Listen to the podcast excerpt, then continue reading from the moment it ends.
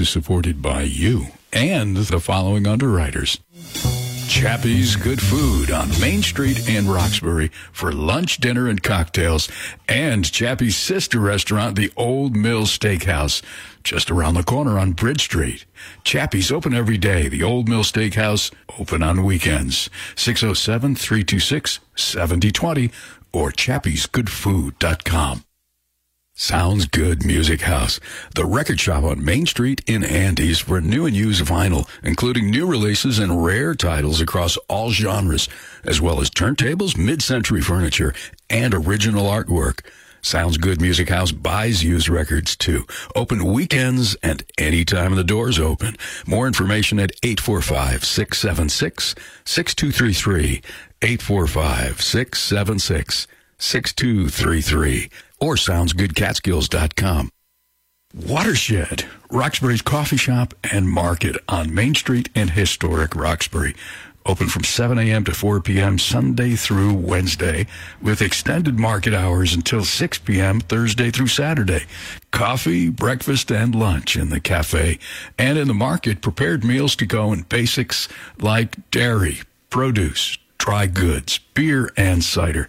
Watershed, Main Street at Roxbury, watershedroxbury.com, and on Instagram at Watershed Roxbury. Franklin Stage Company, a professional admission free theater founded on the principle that great plays should be accessible to everyone. Presenting Good People, a comedic empowerment play about trying to make the American dream come true. Apollo Seco Dance performing contemporary flamenco. Julian Fleisher singing original tunes and classics from the Great American Songbook. And Tolliver and Wakeman, a play about two colorful local characters during the Civil War. Performance dates and reservations at franklinstagecompany.org. This is Dan O'Connell, host of Monday Morning Music on WIOX Roxbury. As a WIOX spokesperson, I also manage underwriting for the station, and I'm here to let you know that underwriting on WIOX is a great way to support the station and inform the community about your business or service. If you'd like to become an underwriter, contact me for details at 607-326-3900 or WIOX at WIOXradio.org.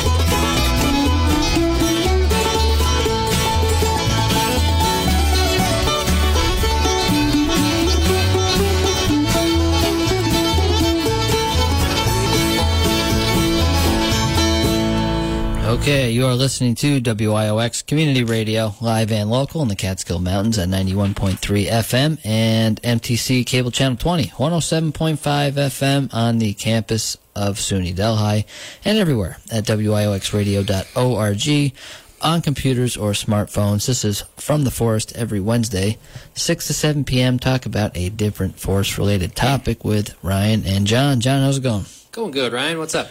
What have you been up to? Um, let's see here. Uh, doing a little hiking, hiking around. Took the baby up uh, Bramley Mountain the other day. Oh, cool. Bromley Mountain. Bromley? Bramley. Bramley. Yeah. How was that? Uh, well, we were just talking about it a little bit off the air, but it reminded me of Forest Tent Caterpillar days. That mountaintop is quite bare. That's why you get some nice views up there, man. There's no uh, sugar maple doing doing anything good up there.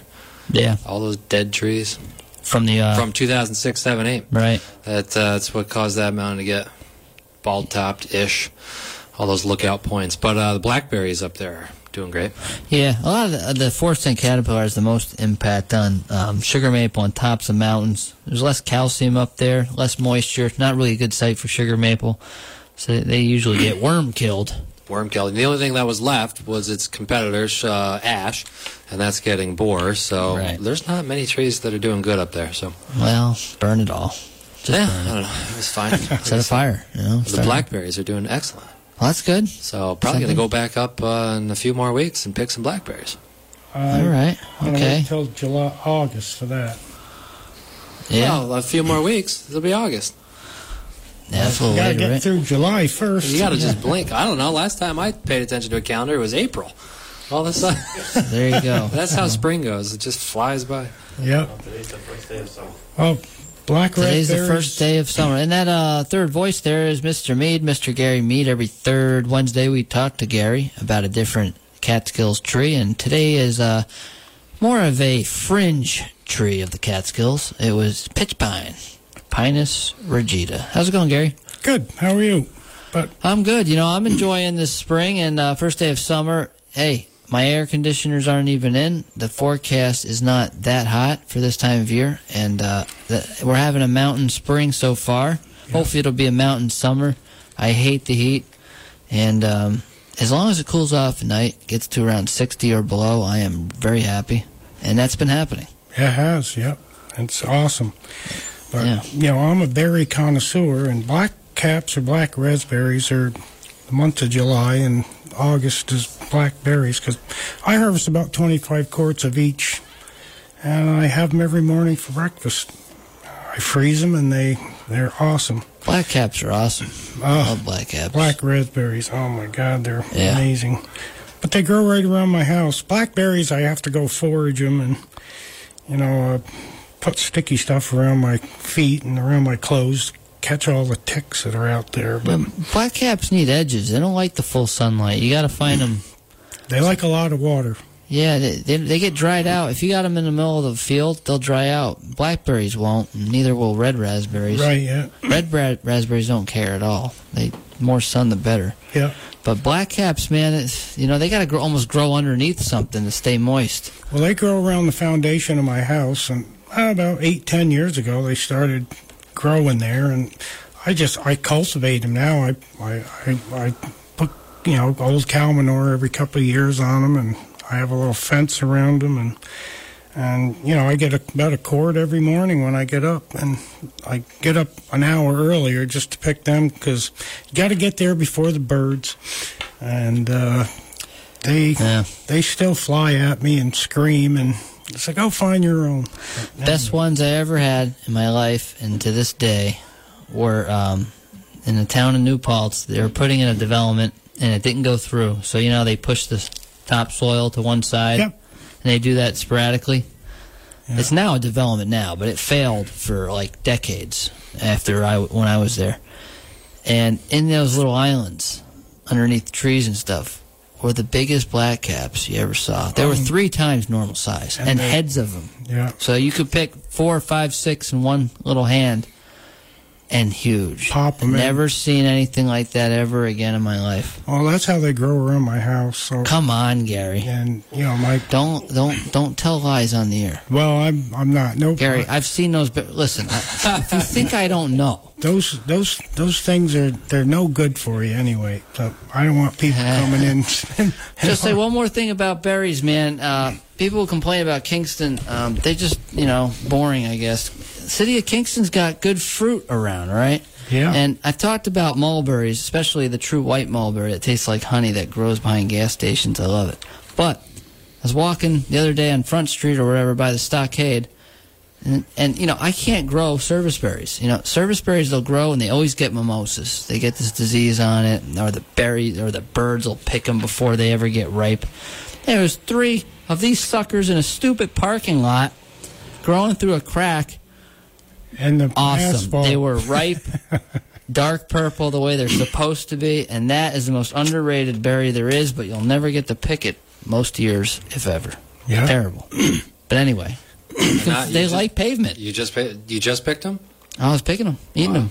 Yeah, Sarah wanted to go to dinner. I was like, yeah, yeah Well, right here. I could have saved us $120. I saw it on Facebook. You're out there picking, and you know, I think 11 years Yeah. married. Yeah, and, 11, uh, 11 We're years. going out to dinner, and Ryan's still picking berries. So cool. 11 years. Good Lord. I know it. It just don't seem that long, but anyway, Well that isn't that long actually. Depends on who you ask. Just kidding. Uh, pitch pine. It's a pretty cool tree, you know? It's one of my favorites. Th- this, to me, is what reminds me of home, really, is pitch pine. Dwarf pitch pine, that is. Up on the Shawangunk Ridge, um, between New Paltz and Ellenville is a ridge, and there's some of the coolest looking, scraggly trees eking out an existence on just about no soil. In fact, they're kind of growing on duff. Clinging on rocks. and they can be uh, they can be over 100 to 200 years old some of those four foot tall trees Yep.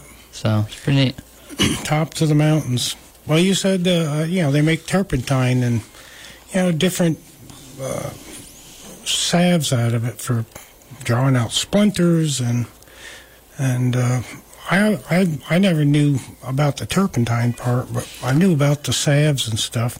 that was i think predominantly what it was used for and we're talking like 17 1800s Right? Yeah. you know it was they stopped using it meaning they meaning uh, probably the british navy i would imagine when when longleaf pine was um, discovered in the south and had more pitch i guess that's what i read anyway Yeah. How do you make turpentine with it? i don't know john do I, what do i look like to you a navy guy I don't know. Pitch pine connoisseur. I don't know. You probably boil it down somehow. I don't know. Distilled, I guess. Yeah, They they would. But must add something like alcohol or something to break it down and. I think you tap it just like a maple tree, but probably during the summer, obviously, and and boil it down somehow. And I guess it makes rosin, which is a cool word, by the way. Right. Yeah. Anyway, um, that as well. So, from Nice. from the pitch. Yeah, I've never sawed one. Actually, they're they're not really harvested trees. They're they don't grow down, and there's none around locally here. And there's only certain ridges they grow on. Yeah, you're not going to find them because in the in the better sites they can grow like a like a saw log. Yep. Um, Hoppy has some on his land, but they're the they're the so if you're at Hoppy's right, and he's got oak and maple and they're big trees, 80 feet tall, and then there's these pitch pines that are maybe only less than 18 inches in diameter. Yep. They're the oldest tree there because they need full sunlight. So they're, they're living off of a legacy when someone was either clearing, burning, or both Yep. and I, I cored them, and they were 10, 15, 10 years ago. They were 115, 120 years old. Wow. Those trees. nice. So what, my point is that they're going to be the first trees to grow and the first to die. Right. So in the better sites, they're especially not going to find them. Right. That's why you can only find them growing on rock, because no other tree can grow up there. Uh, what? Not really. Yellow birch seem to grow on rocks. I'm talking about Shawangunk conglomerate. Okay. rock. Like it's it's no joke. There's Even no- yellow birch will give up the ghost and not be able to. Yeah. I mean, I've seen yellow birch on talus slopes, on the Catskills, but this freaking rock is unrelenting. It's Yeah. uh, like literally there's hardly no soil. There's like no soil. Yeah. You, you can't even find a place to put a tent stake in the ground. Huh. Can't. So it's a big ledge more than it is a rock. It's a huge ledge. It is. It's like icing on a cake. There's Yeah. all shale underneath the ridge, Yeah. and on top it's all this conglomerate that you know. And, you know, what little bit of soil there is from when the needles fall off and, you know, leaves blow in from somewhere else and mulch down. Yeah. Because, uh, you know, our forests, they create about a sixteenth of an inch of, of uh, topsoil every year. from the leaves falling off. So you know, if you have 12 inches of topsoil or 16, Yeah. it took 16 years to get an inch of soil. Yeah. And that's just a roundabout number. I mean, it's uh, it might be a little more in some places where there's heavier leaf foliage, but you know, for the most part, you know, our leaves fall down and they turn into soil. And uh, you know, I use all that stuff. You know, I don't throw anything away, and you know, I trim my hedges and I put them at the base of the hedge. I don't haul them off to dump somewhere and dump them on the dump. It's it's it's organic matter, and it's it actually feeds the hedges. And know, I don't really like my hedges; they're a pain in the neck to keep, but I keep them healthy. No? anyway, but you know, I cut them. Uh, the green stuff mulches down in about two weeks, and I run over them with the lawnmower and blow them right into the bottom of the hedges, and it keeps them really healthy. Because when they put the sidewalk in front of my house a few years back, sidewalk goes to nowhere. but uh, you know, Hubbles moved them back, and I thought they were going to die, but. Uh, you know they're pretty pretty hardy and, and now they're healthy as as get up. I think that was like six or seven years ago, but you know they suffered for three or four years. Gary, I've seen at least five people in the last 12 years walking on that sidewalk. I know they, Goes to your house though. but you get so somewhere. That was five people. you get so far on it, happy. and and you got the retaining wall, and you know then you're I don't know. It's a sidewalk to nowhere. I've walked around that retaining wall several times. Yeah, times. so John has. I've been there. Cautiously. Just like- Yeah, you, you pretty much run past it. Well, I was difference. told they're going to move the sidewalk and put it down to the uh, fitness, blah, whatever, center for, uh, you know, in the future so Uh-huh. that you can cross the road and, and keep walking. But yeah, I don't think many people are going to sign off on that. yeah, I think people drive there anyway. But um, Anyway, we're talking about pitch pine. I think there's pitch pine I'd, in Middleburgh. There might be on that Vroman's Nose. I'm not sure. I think there might be though. Yeah, I'd like to get a log or two in, saw it up, and you know, uh, uh, heart pine, which is harvested, and actually most of New York City was uh, big beams in there were made out of heart pine, and and when they tore the buildings down, you know, like Excelsior and Kingston and those reclaim guys, they would take these. I mean, the, the beams. I mean, they harvested trees that were hundred feet. They cut them at 50 foot, and then they, you know, they were beams inside the, all these buildings in New York. And, and when they knocked the building down, people come in and, you know, uh, I went down to Ron Sawyer's one time. They had one that was 18 inches wide by 24 inches thick, and it was 30 feet long. Where's that? Right, Sawyer's? And on Sawkill Road in Kingston. And, uh, you know, he resawed it and sent it to me, and I kiln dried a lot of his stuff, and he probably sent me a couple hundred thousand board feet of heart pine. And, but when I dried it in the kiln, the bottom row, there were puddles of, of pitch on the floor, and these are 100, 125 years old, but they weren't ever kiln dried. So, yeah, you bring it up to 160 to actually uh, crystallize the pitch. But in between each layer, there were puddles of, of and when it when it's hot, it's sticky, but when it dries, it's hard.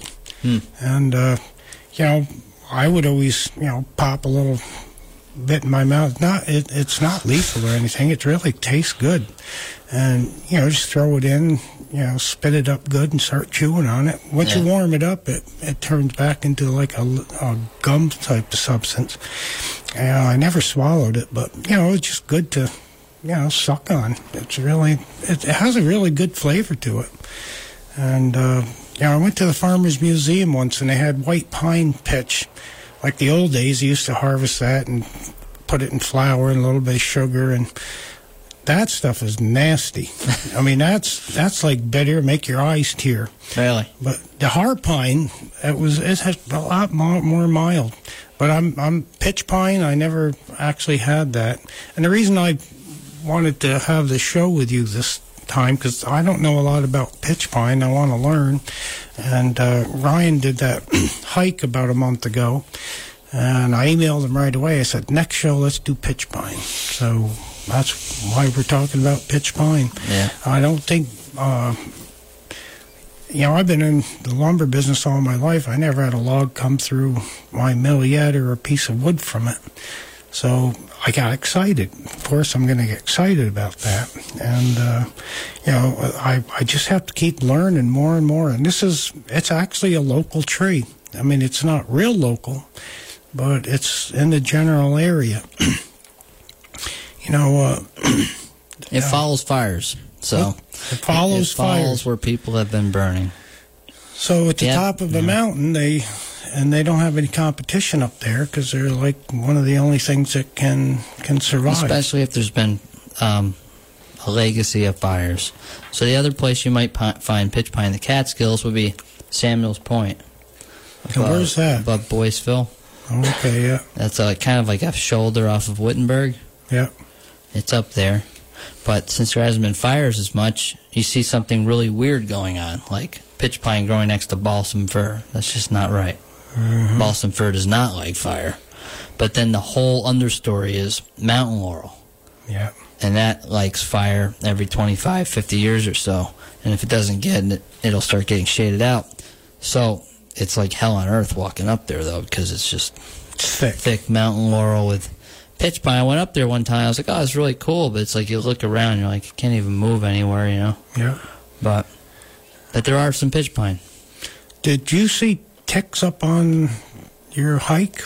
it's the weirdest thing ever i didn't pick off one tick up there i don't know what was going on That's what I'm talking about. It's, it's very strange because I, been it freaked me out because the second day, all of a sudden, I'm sitting there and I'm getting ready to come out of the woods, and I was like, I didn't pick up one tick on this trip. yeah.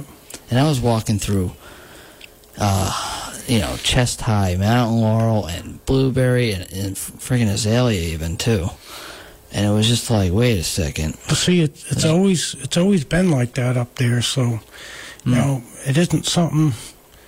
And you know, down here in the valleys where the farms went out, you know, the things grow up, and uh, basically, I, we've we've incorporated kink incubators into our Yeah. landscape here.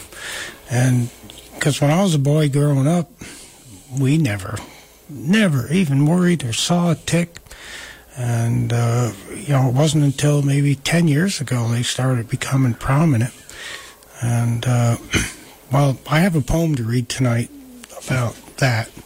So Yeah. I got thinking about it. and I wrote it on, I think, June 11th, June 11th or something like that. But I just sat down and wrote it, and I, I just remember the days when I went swimming, and you know we'd go down to the river, and you know just you know in the middle of hay and whatever, and take all our clothes off, hang them on a tree limb, jump in and cool off, get back out, and you know always barefoot, and then you know go up after uh, and, and start mowing hay or something for the afternoon, but never ever worried about a blood sucking tick.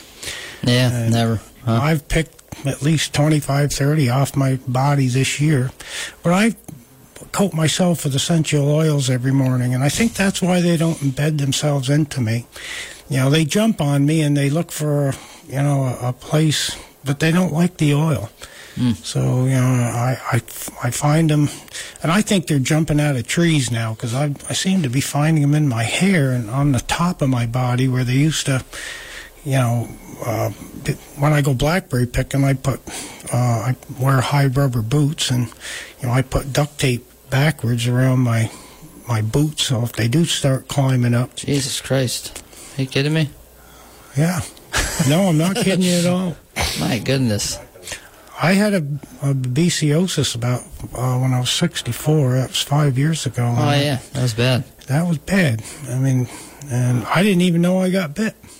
So I think my cat brought it in the house and it got me while I was sleeping. I mean, while we're on the tangent of ticks, man, um, I don't know. I, I, totally a hypothesis, but I think the lack of fires in people's pets is what fosters ticks. I Yeah. really do. I don't think it's the warming of the No. climate or anything, because it's warming everywhere.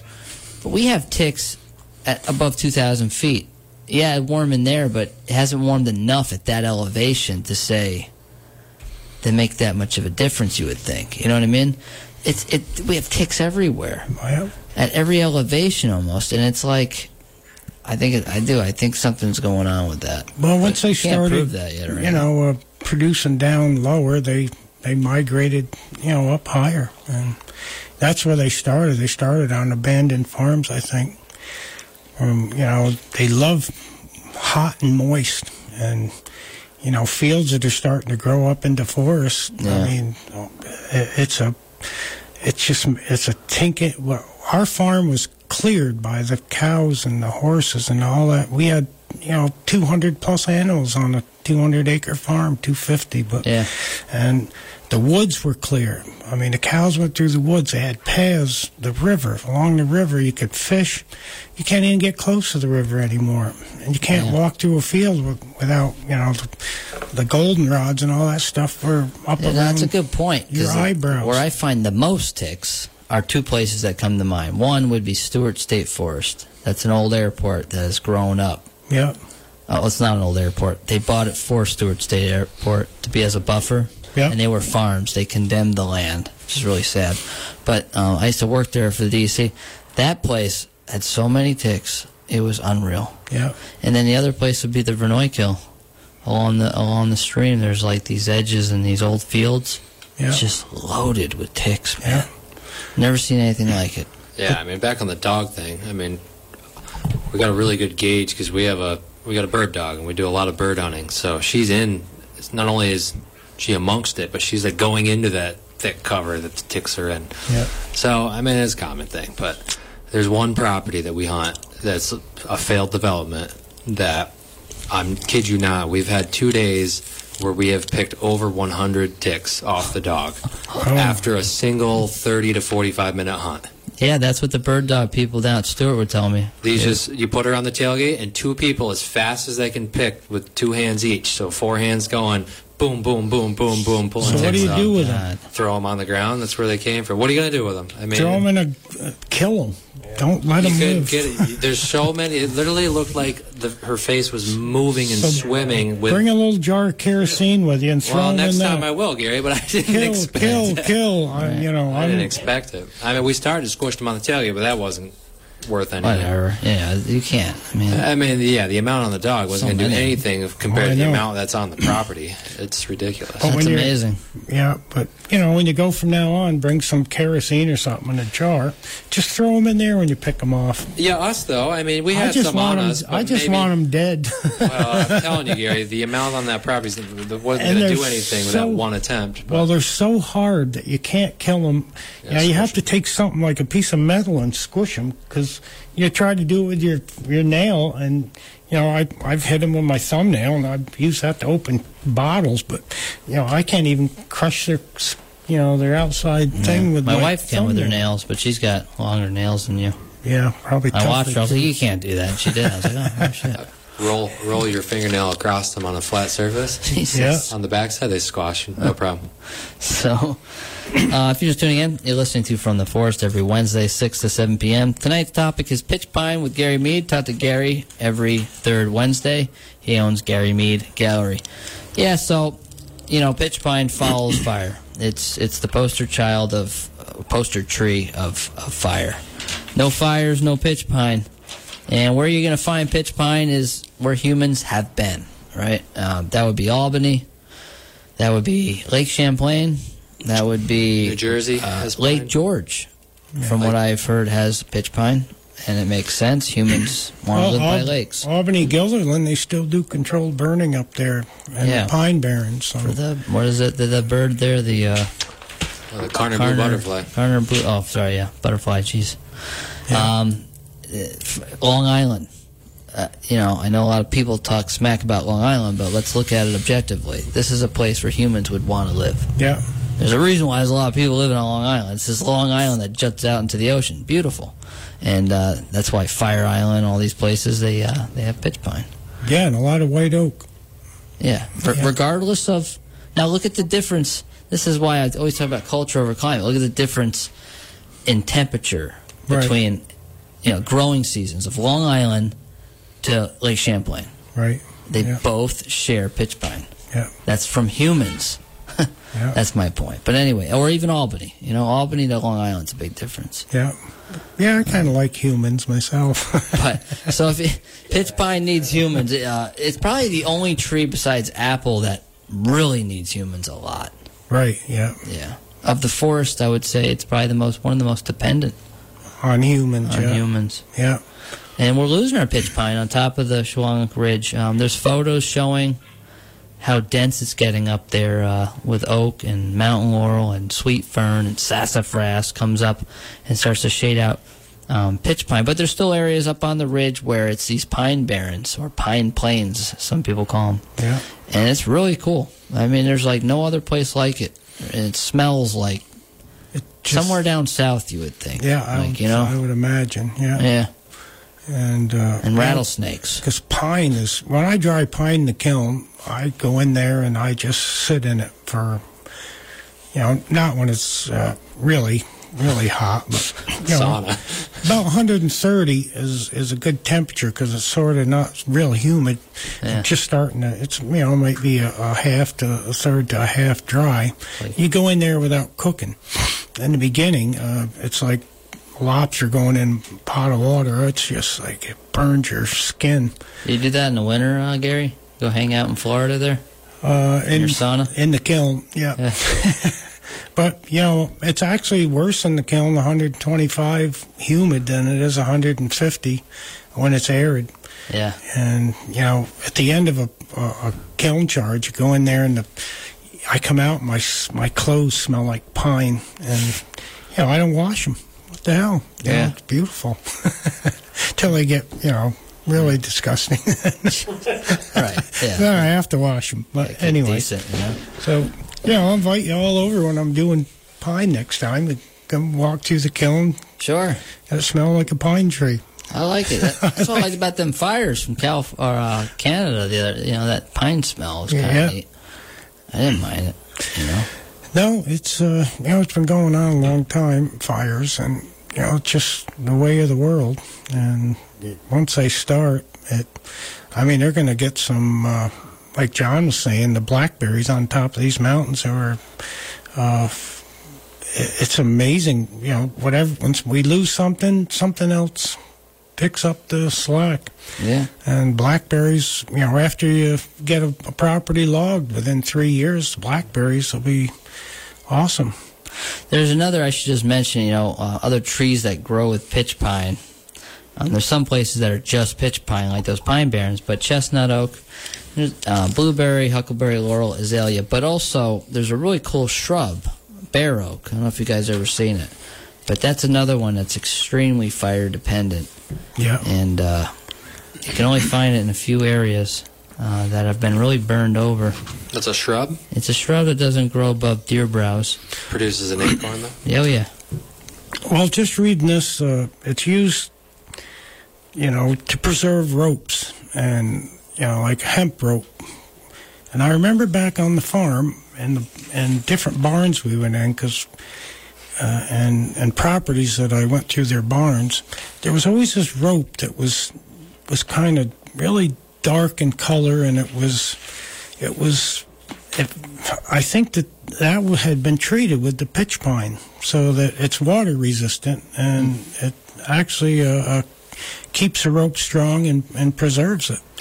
And I always wondered why that rope was kind of a reddish kind of a color, and you know, it just dawned on me. I, I bet they were, you know, they, you know, they they probably put, you know, to thin it out with turpentine or whatever, and, and they, Yeah. they coated the ropes with it to to preserve them because, you know, they didn't throw stuff away back in the the old days because you know it was hard to find after you got it, and you preserved it and you respected it more because it wasn't so readily available, and uh, you know, that's uh, that's my course of life now. I don't, you know, I I reuse coffee filters not because I'm cheap, because I don't want, you know, if I can use the same filter five times, it's uh, you know, it's less work on the you know on the environment, and has nothing to do with money.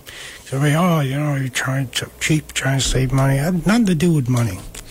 Uh, absolutely nothing. It has to do with the environment, and we can't just keep throwing stuff away. And uh, uh, you know, it's it's uh, there's so much stuff that can be recycled. You know, through the winter, you know, in my furnace, I I uh, from I think September to March, I had one bag of real garbage. Everything from the table goes out into the mulch pile. Anything that goes recyclable goes into recyclables, the plastics and all that. All the cardboard goes into the furnace. And uh, in the summer, I have a little more garbage because I don't have the furnace going. But Yeah. you know, I have one bag of garbage in five Oh, months. man. So anyway, I got garbage. I got have four kids, so I got two. I got two bags of diapers alone a week. So yeah. and you're not burning those not bad burning boys. diapers. My kids are getting off diapers, so it is it, it is starting to finally go down. Yeah. Well, when I had kids, we had two two bags of garbage a week, Yeah. basically, and you know it was a constant trip to the dump. But I live alone, and and uh, you know it's a whole it's a whole different uh, world for me now. And but I most of all, what I enjoyed the most in my life was raising my kids. There was nothing, you know, that was that, that fulfilled me even more than that, and I missed the heck out of it. And uh, you know, I hate to see them, uh, uh, but they're all doing excellent. I mean, I have a grandson, 14 years old, and he took a biology SAT and he got a 98. Now that is awesome, and he's a. I mean, they're they're good kids, so you know I'm proud of that. And you can't stop time because I always wanted to invent this no grow pill, feed it to them. No girl, yeah, yeah. it's just a, a funny uh, comment, but anyway. But you know, if anybody out there has a pitch pine that, uh, you know, if Hop has one that he's willing to part with, I'll take it. You might. And Just and I'd around. love to saw it, and I wouldn't sell it. I would saw it, and I put it in my house in New Kingston because I'm taking every species of wood I can, and I actually have mountains labeled from where the tree come from, Yeah, that might be your best bet. and He's happy there. and having uh, you know. Uh, uh, but I'm not sure if up in Guilderland, then the pine barrens are there pitch pine in there? Pine, it's all pitch pine. It's of all pitch. It's just dwarf pitch pine because the site is so so bad, meaning Yeah. rocky, that they don't attain height. Right. But if you were to go down in the mountain and, and they get light and burning, then they can attain 60 feet. They can do it. Well, They maybe can. I'll, you know, because there's some so- some land there that you know Matt goes hunting on and whatnot, and you know if I see one that's dead, I might inquire about you know getting to harvest it. I only want one. You know, I, Yeah. I don't I don't want to you know bring a skidder in and helicopters and all that stuff and start hauling No helicopters, huh, Gary? Yeah, all right. no, no helicopters. Well, if you're just tuning in, you're listening to From the Forest. Tonight's topic is pitch pine with Gary Mead.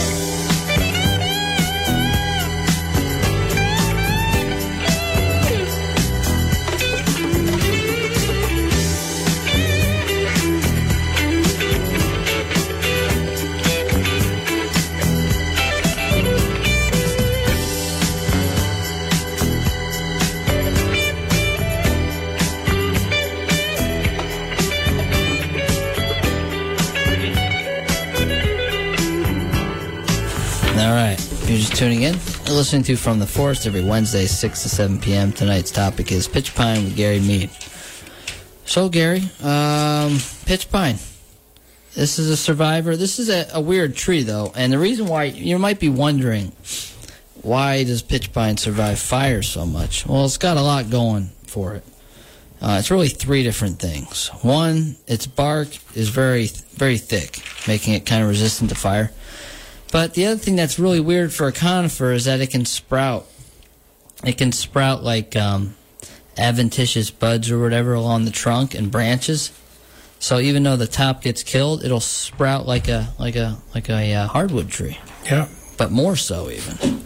These little tufts or water sprouts will come out, and um, that's pretty neat. the The other thing is it has serotinous cones, which um, are dormant until they get heated up by temperature, and then they release seeds.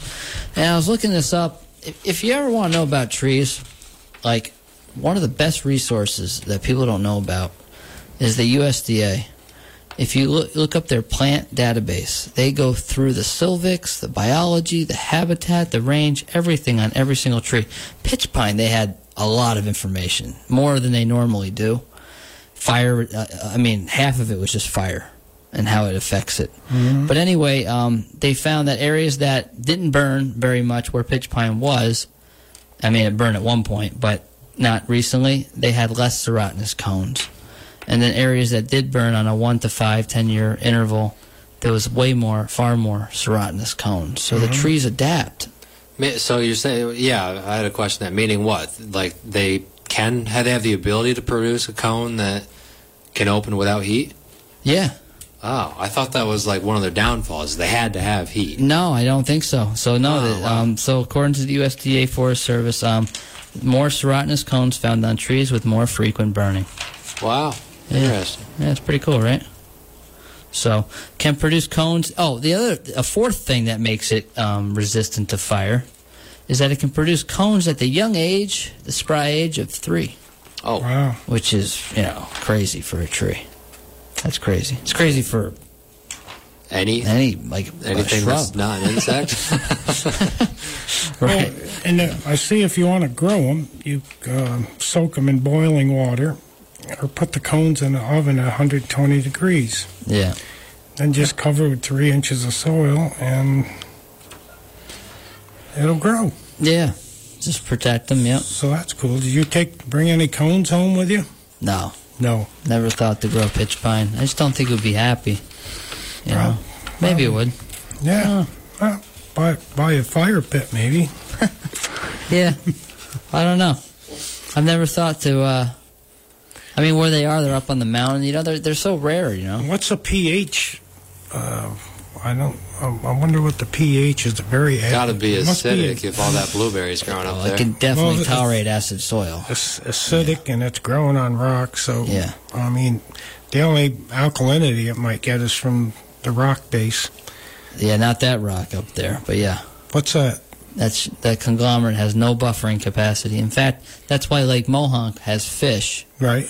because there's sections of it where the shale comes to the bed of the lake Yeah. is exposed, whereas Minnewaska has none because it has a Shawangunk conglomerate base. So the acid rain and whatever did it in pretty good. Yeah. Apparently, I we've heard. I thought from one of the Smileys who owned Mohonk Mountain House that back in the day, a long time ago, there may have been fish in Minnewaska or Awosting. I don't remember, but both of them have no fish today. That's why they're crystal clear. There's just nothing that grows in there. It's too acidic. No kidding. But Mohonk has fish right. Yeah. right by the mountain house. Huh. Yeah, that's your stomping ground up out there. It's a cool place. There's nothing like it. There really isn't. It's its own world. Um, so the wood is just like other southern pines. Not that I know much about southern pines. All right, uh, heavy, hard, stiff, and strong. Used traditionally in the past uh, for pilings, supports, structural timber, but doesn't really become a saw log in our area. So never really used in quantity. Um, because of its resin, it doesn't hold paints or varnishes very well, but does hold a nail apparently or a screw pretty well. Well, with the resin, you wouldn't need a finish on it. I mean, we put Yeah. finishes on wood to preserve it, and it's like teak and, and black locust.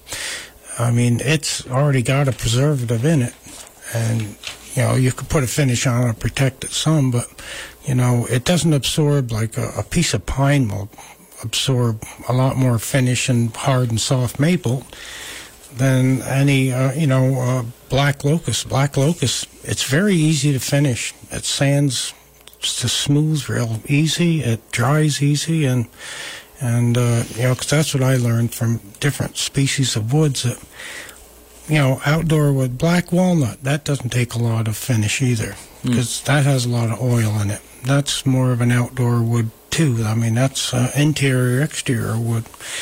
The only thing that you know, exterior woods change color when you put them out in the sun, and they do that. You know, nature does that, and it makes them gray.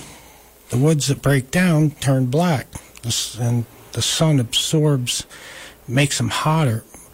The the ones that last outdoors they turn gray, which is a color that reflects the sun, not absorbs it. So uh, you know, I paying attention. That's what I learned about that. But anyway, I have a, a, a poem to read before we uh, have to go. Do I have time to read this, Rye? Yeah. Dude. And this is called Blood Sucking Ticks. And I wrote this 61123 when I got up that morning. And uh, I got thinking about it, and, and it just, uh, this is what I wrote. Days gone past, roaming meadows, pastures, forests, streams, free as the wind and fluid as water running downhill, stripping off our clothes, hanging on limb of a tree, just after a warm summer rain, running for the stream jumping in without any thoughts or concerns, refreshing water flowing over our soft skin, getting out, grabbing our clothes, putting back on, wet, shiny bodies glowing in the bright summer sun. Days gone past, roaming meadows, pastures, forests, and streams, not once ever worrying about blood sucking ticks. Pulling our clothes over our bronze wet skin, sticking a bit running through the pasture barefoot, drying as we ran, hopping on the John Deere tractor to go mow some hay, grasshoppers jumping all over the place, and birds catching them, while butterflies and bees gracefully adding to this bliss. The smell of fresh cut grass and flowers in bloom was a bounty of paradise when I think back to this and days gone past roaming meadows, pastures, forests, streams, not once ever worrying about blood sucking ticks. Midday park tractor under a tree, having a bite to eat, cross leg in the warm grass and soil under that tree, hopping stone walls to the pasture to take a leak, cows all lying in the warm summer sun. Back when I was young. Nighttime, many summer nights, threw a blanket on the ground, making a fire in the stone fire pit we laid up. Told stories as we warmed up something to eat, potatoes and beans and skillet warming, hot dogs cooked on a stick. Days gone past, roaming meadows, pastures, forests, streams, not once ever worrying about blood sucking ticks. For reasons I will never figure out long as I live, why farmers were so disrespected for all the hard work they did. Farms are going out of business all over the place. Landscape overgrown, creating tick incubators, like a plague that has taken control over where we go, giving folks diseases that doctors may not even know, and fearful thoughts preparing every day with repellents. Days gone past, roaming meadows, pastures, forests, streams, hoping, praying someday soon, finding a better way to make these blood sucking ticks go far, far away. And that's my poem for tonight. Yeah, I mean, people forget. Uh, I mean, you know, we've talked about in past shows, but um, you know, there's something to be said about preserving. We have a lot of forests today that grew from these farms but even forests, obviously, we talk about forest management and and the the more open spaces, especially the more recently abandoned farms. People forget that these used to be places that were not absentee. They were taken care of. They were Yeah, for example, well manicured. Japanese barberry and multiflora rose have been around for hundreds of years. They're problem today because of absenteeism. They're allowed. Uh, yeah, they're allowed. The, Yeah. the farmer's not there taking care of his land. When- And we take that for granted. Like we, we woke up and we forgot that people used to be on this their land every day. Yeah. It's like you can't you can't substitute that. Yeah, we had a couple, you know, 100 plus head on our farm constantly. The woods were clear from the cows and the horses, grooming them, and the Plattekill Stream. I used to walk that with a fly rod and fish, you know, for a mile, you know, a mile and a half going up the stream, and the cows walked along the river. And uh, there was a path there. Yeah, I can't even get near the stream anymore. It's it's overgrown with willow and and forget about fishing. I mean that's that, I mean those days are gone. But you know when I move back to New Kingston, I'm gonna put some you know a few cattle, you know beef cows or something on the property for mainly that reason, just to to, to kind of tame it back down to where it used to be. Because I miss that. I really miss it a lot. But hmm. You know, when it's a lot of, I mean, I didn't realize how much, how important the cows and the, the animals were back in the day because our pastures were always green, the meadows were always green, and now it's, uh, I mean, there's a lot of, you know, the goldenrods grow up and they, and it's just brown and it mulches down and, and, uh, well, you know, like that's why I kind of composed this poem. It's signs of the times, and I've been writing about my life probably since '98, pretty aggressively, and you know I put my life in poetry, and it's it seems to work. It reminds me of you know where I came from and where I am, and you know where we're going. So uh, you know, and and. Uh, but if anybody out there has pitch pine that they want to get rid of, I will buy it from you. And I swear I won't sell it. I, I just want to put some pitch pine in my house.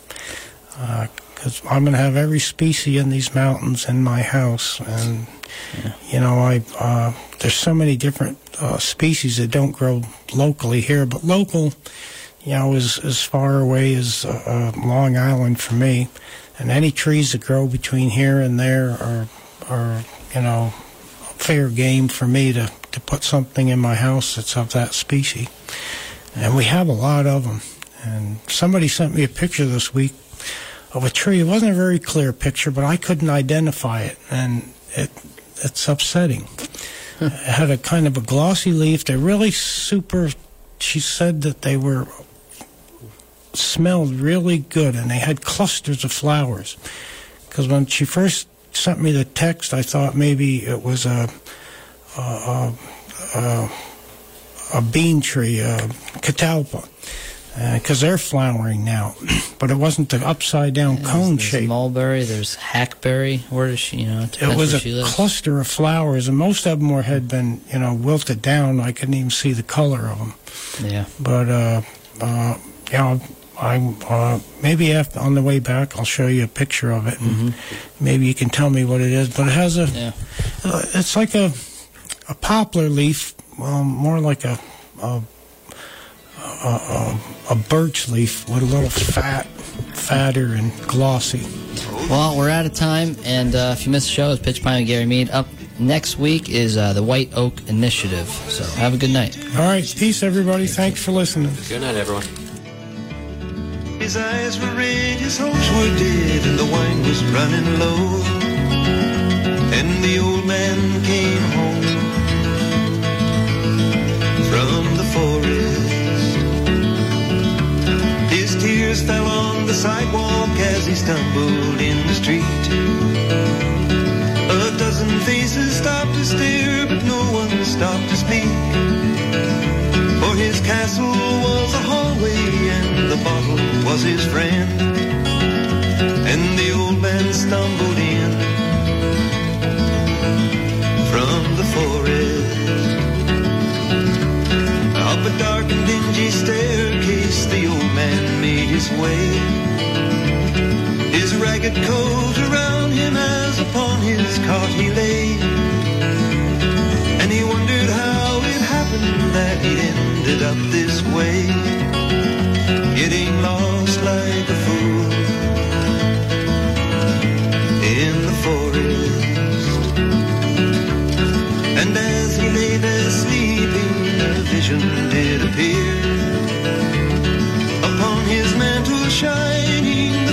the one so dear, who'd loved him in the springtime of a long forgotten year, when the wildflowers did bloom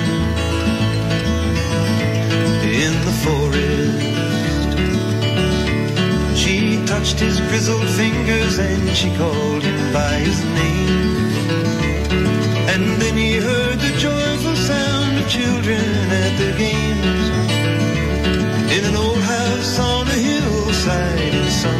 Forgotten town. Where the river runs down from the forest.